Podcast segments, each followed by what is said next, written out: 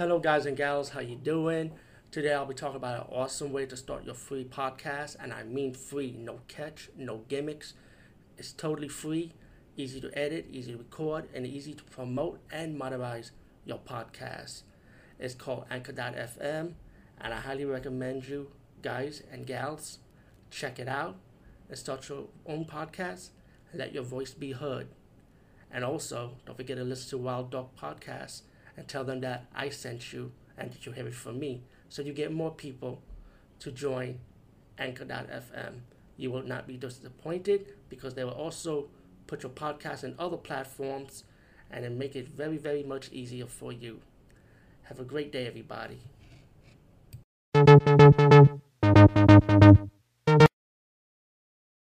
We give you movie buffer, and today's movie I'll be talking about is Nightmare.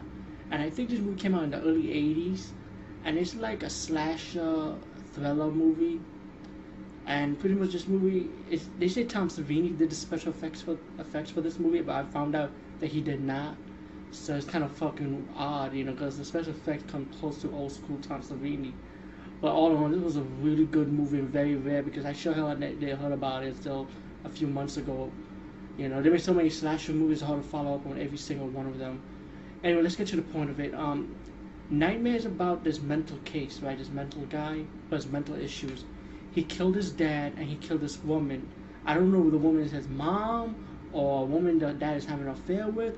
There was no background story for this lady, but the point is, the kid when he was a kid, he caught his dad having sex with this woman, you know, and like S and M play, right?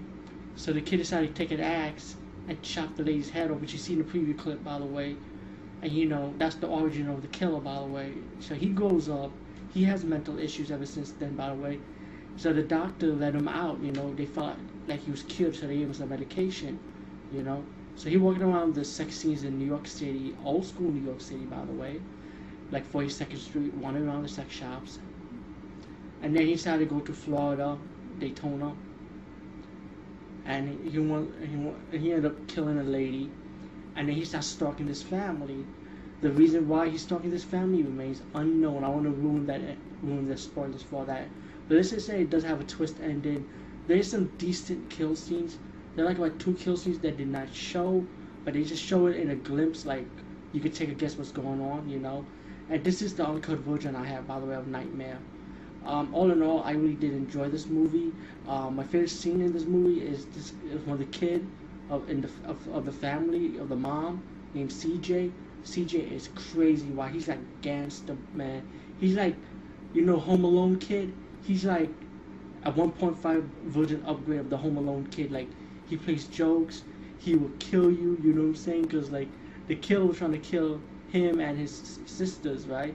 So he gotta protect his sisters in the house against the killer. You know. So he got his gun. He got a shotgun and he ready to defend himself and his family, you know, while his mom and her, and her boyfriend went to a party, you know. So the killer ended up going up against the babysitter, the babysitter's boyfriend that was in the house supposed to take care of the kids. Like I said, I don't want to ruin too much, but all in all, um, Nightmare's a good movie. Check it out if you could. It's on VHS, by the way. Uh, hopefully, hopefully this will get a DVD release. Hopefully.